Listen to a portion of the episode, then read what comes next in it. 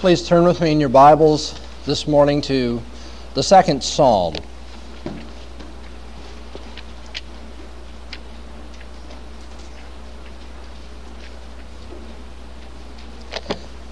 God has a very short and pungent message for each of us this morning, and it is very simply that there's a thing here.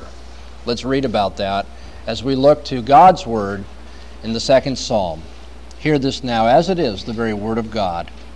Why do the nations rage and the peoples meditate a vain thing?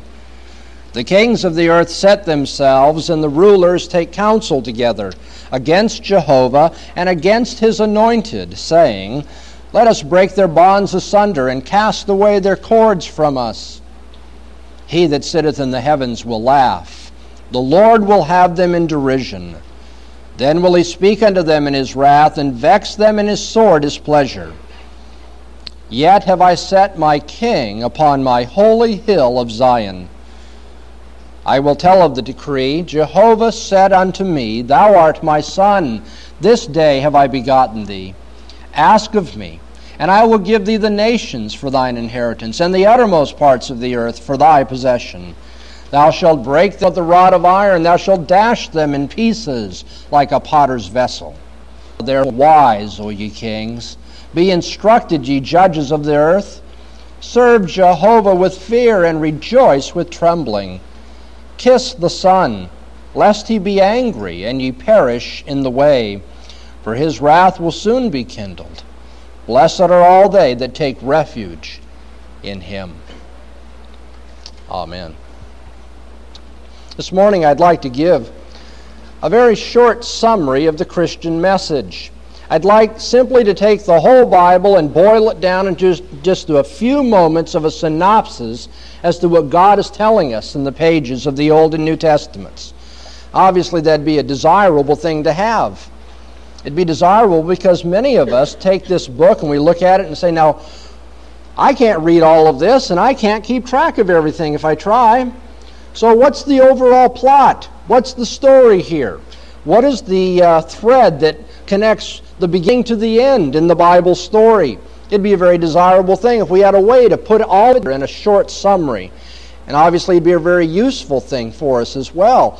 So that when someone comes to us and says, Well, now, you Christians, you believe the Bible, but, but what's the Bible say? What's it all about?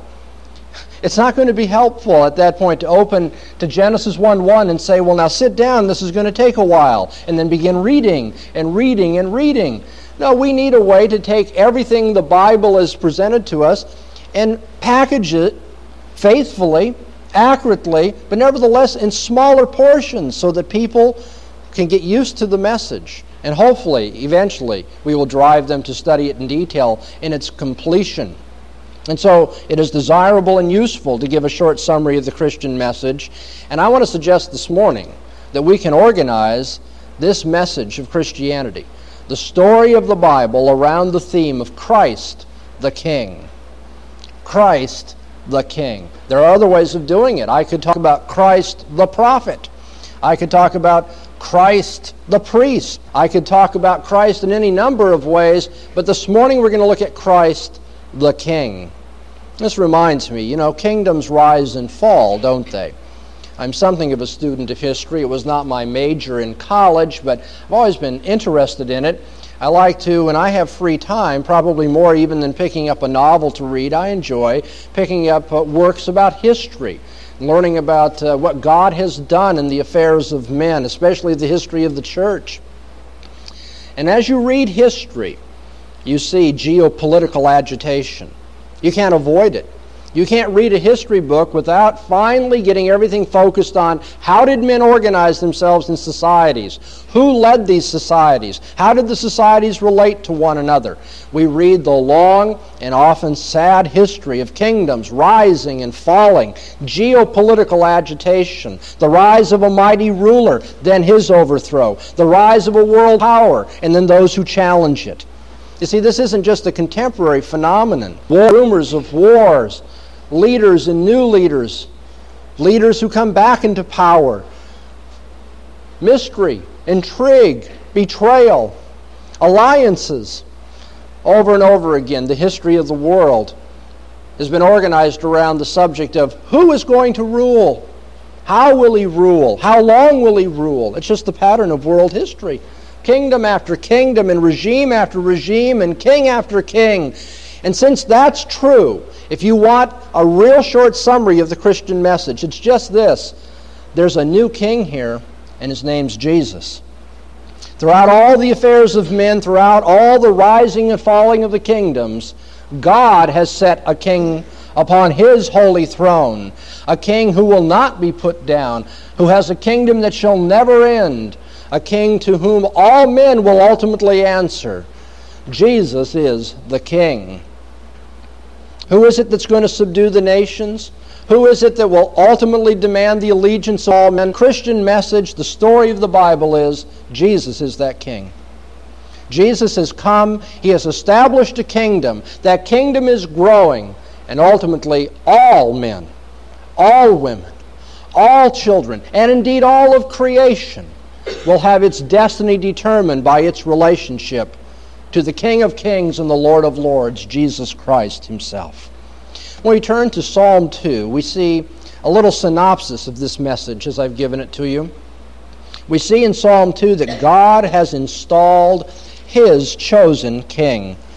In verses 1 to 5 of this psalm, we see the opposition of the nations to God's intended plan for their government.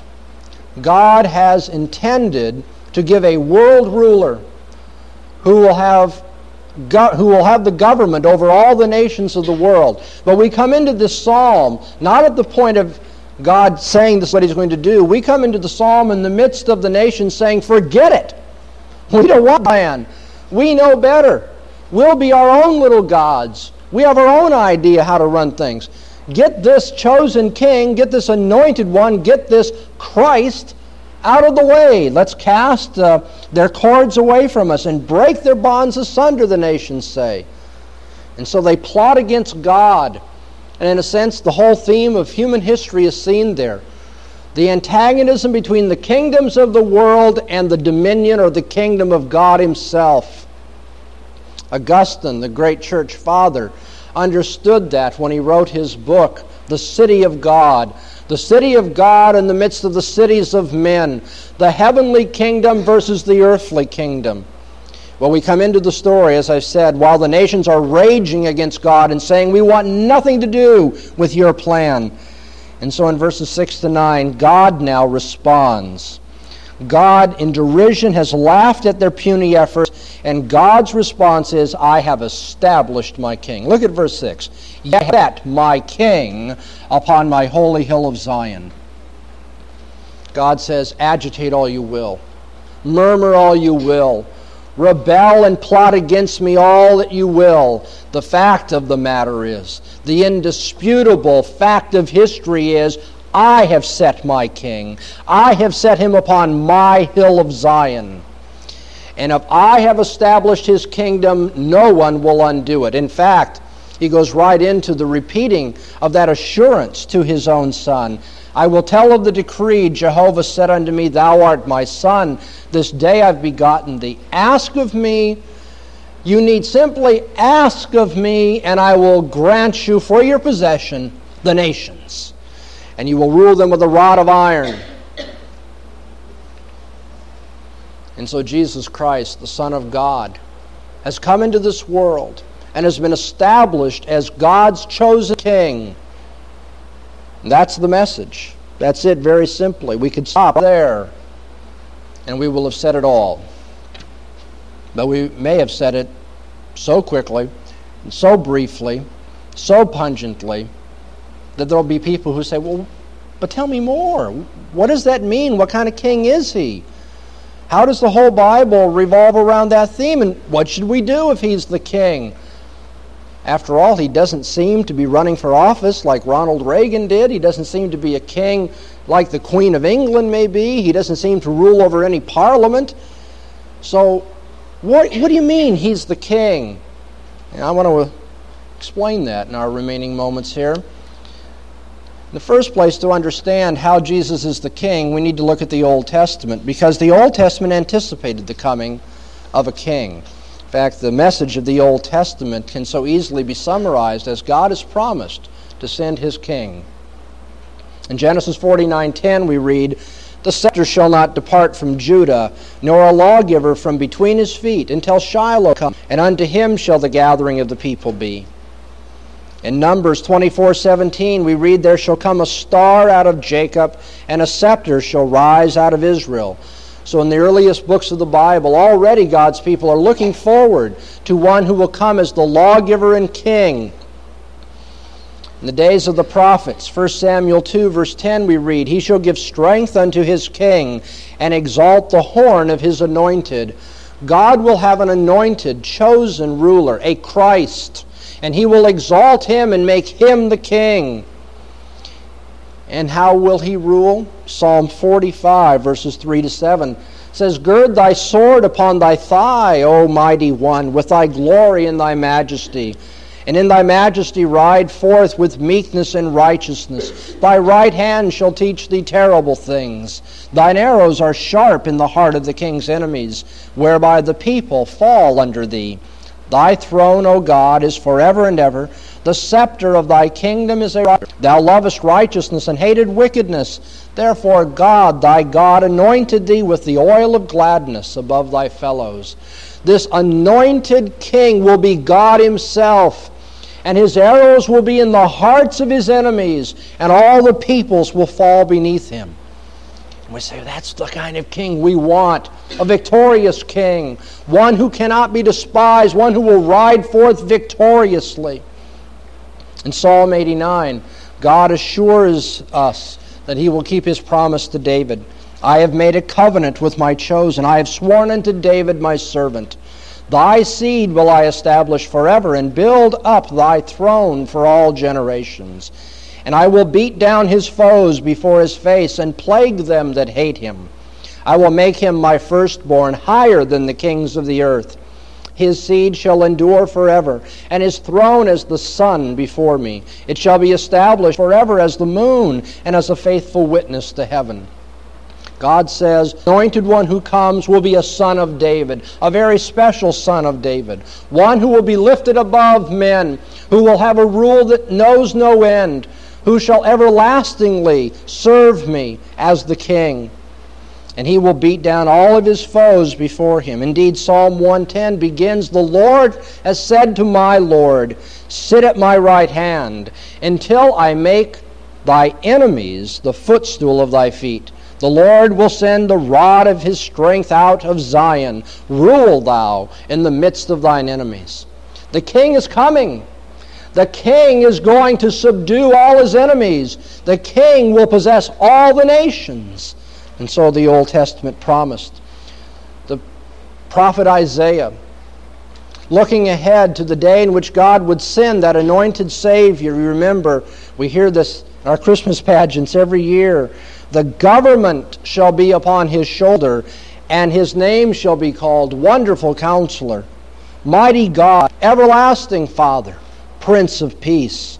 Of the increase of his government and peace there shall be no end upon the throne of David and upon his kingdom to order it and establish it with judgment and with justice from henceforth even forever.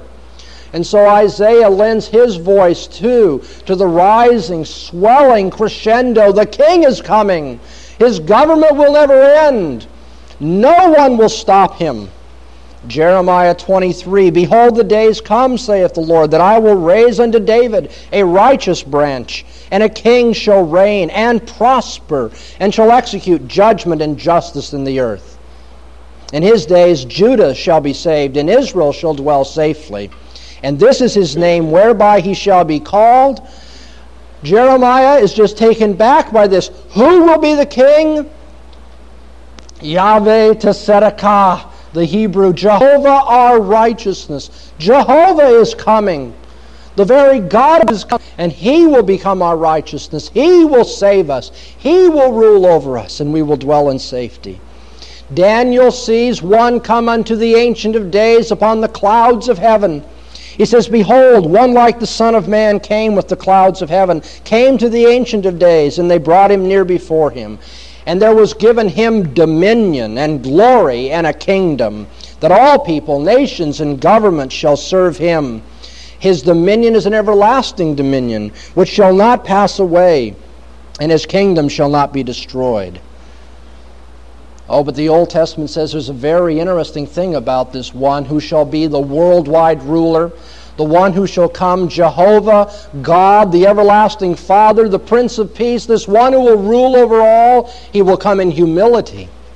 He will come in a way unexpected. He will rule in a way contrary to all the other kingdoms on earth. And so Micah 5 says, But thou, Bethlehem, though you are nothing in the sight of men. Of thee shall come forth unto me one who is to be the ruler in Israel, whose goings forth have been from of old, from of everlasting. He shall be great unto the ends of the earth. Yes, out of little Bethlehem a king will be born. And Zechariah 9 tells us, Rejoice greatly, O daughter of Zion. Shout, O daughter of Jerusalem. Behold, thy king cometh unto, he, unto thee. He is just and has salvation, lowly and riding upon an ass, upon a colt, the foal of an ass. And he shall speak peace unto the heathen, and his dominion shall be from sea even to sea, and from the river even to the ends of the earth. Zechariah says, Yes, the king is coming, but not upon a mighty steed Yes, the king is coming, not with sword in hand.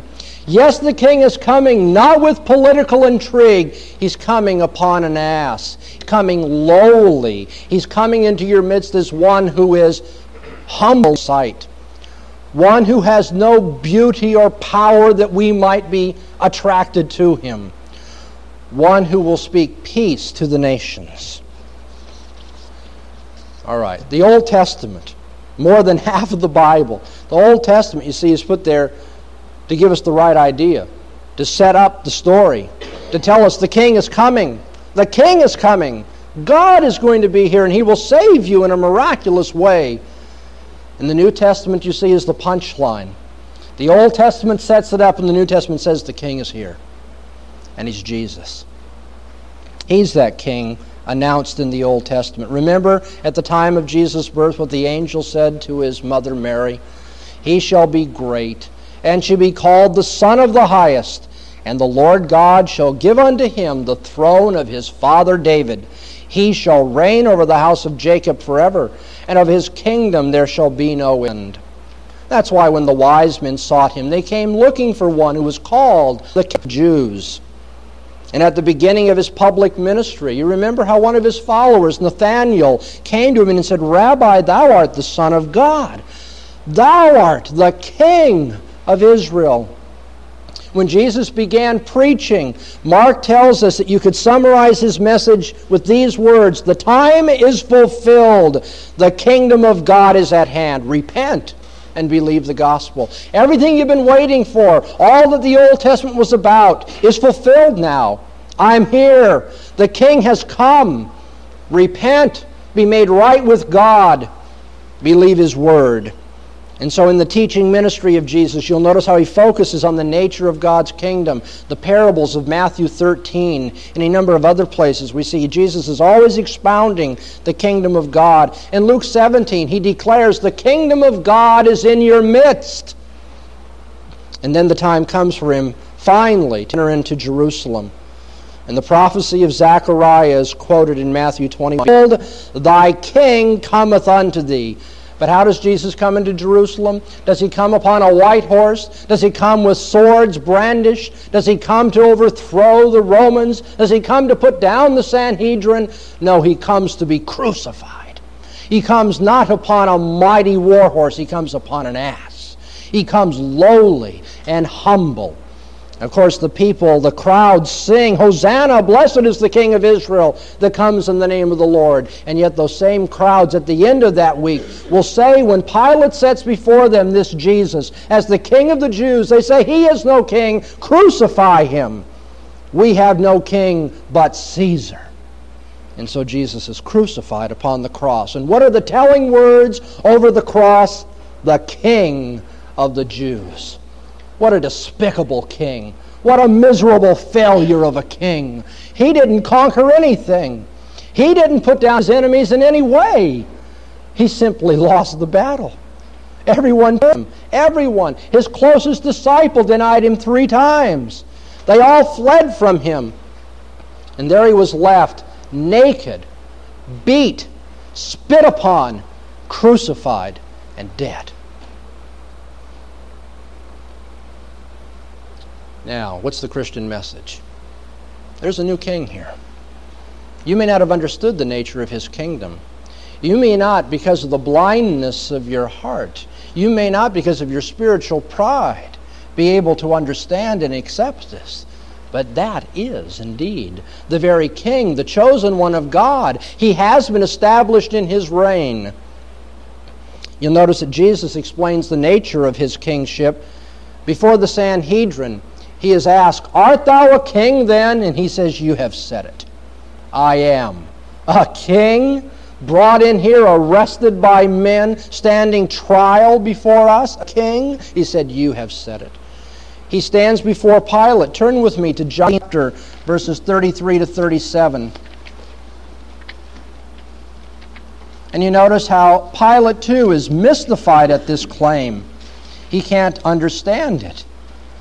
And so he interviews Jesus. Pilate enters the praetorium again and called Jesus and said unto him, Art thou the king of the Jews? Jesus answered, Do you say this of yourself, or did others tell you this concerning me? Pilate answered, Am I a Jew? Thine own nation and the chief priests delivered thee unto me. What have you done? Jesus answered, My kingdom is not of this world. If my kingdom were of this world, then would my servants fight, that I should not be delivered to the Jews. But now is my kingdom not from hence. Pilate therefore said unto him, Art thou a king then? Jesus answered, You have said that I am a king. To this end have I been born, and to this end am I come into the world, that I should bear witness unto the truth. It is of the truth heareth my voice. And of course, Pilate, one of the densest men in all of human history, standing before the Son of God, the very truth of God, says, And what is truth? Jesus said, Of course I'm a king, but you don't know the nature of my kingdom. Pilate, the only reason I haven't fomented a rebellion, the only reason my servants don't come and overthrow the Jews and put you down is because that's not the nature of my kingdom. My kingdom's not like your kingdom, Pilate. My kingdom's not from this world, Pilate. My kingdom doesn't originate from this world, doesn't use this world's methods, and is not interested in the selfish, terrible ends of the kingdoms of this world. My kingdom's from above. My kingdom's from heaven. I've come down from heaven as the very Son of God to rule over the hearts of men. And I rule them not by iron might, not by military control, but I rule men by the truth. I came into this world to bear witness, and all those who have heard the truth believe in me. Jesus said something far more frightening, far more significant, far more important than Pilate would ever understand. Jesus said, I brought a kingdom that's going to undo your kingdom and every other kingdom because I've brought a kingdom that changes men from inside.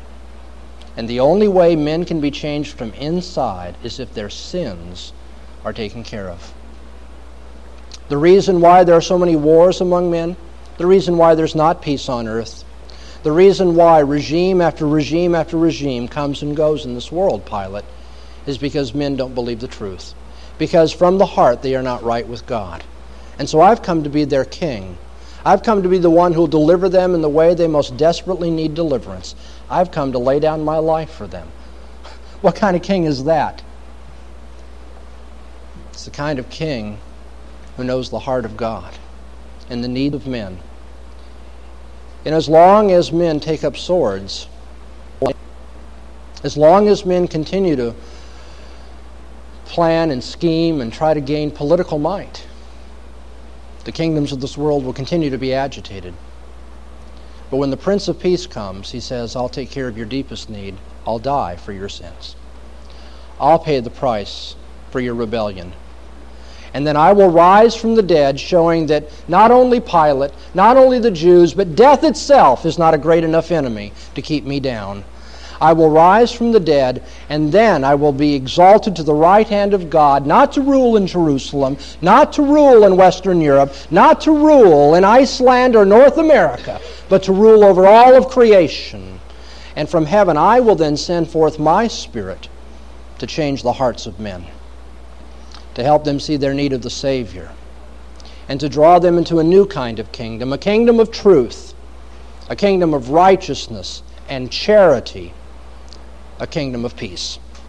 You see, the rest of the New Testament, which we can only summarize in a brief number of words now, is all about the expansion of this kingdom.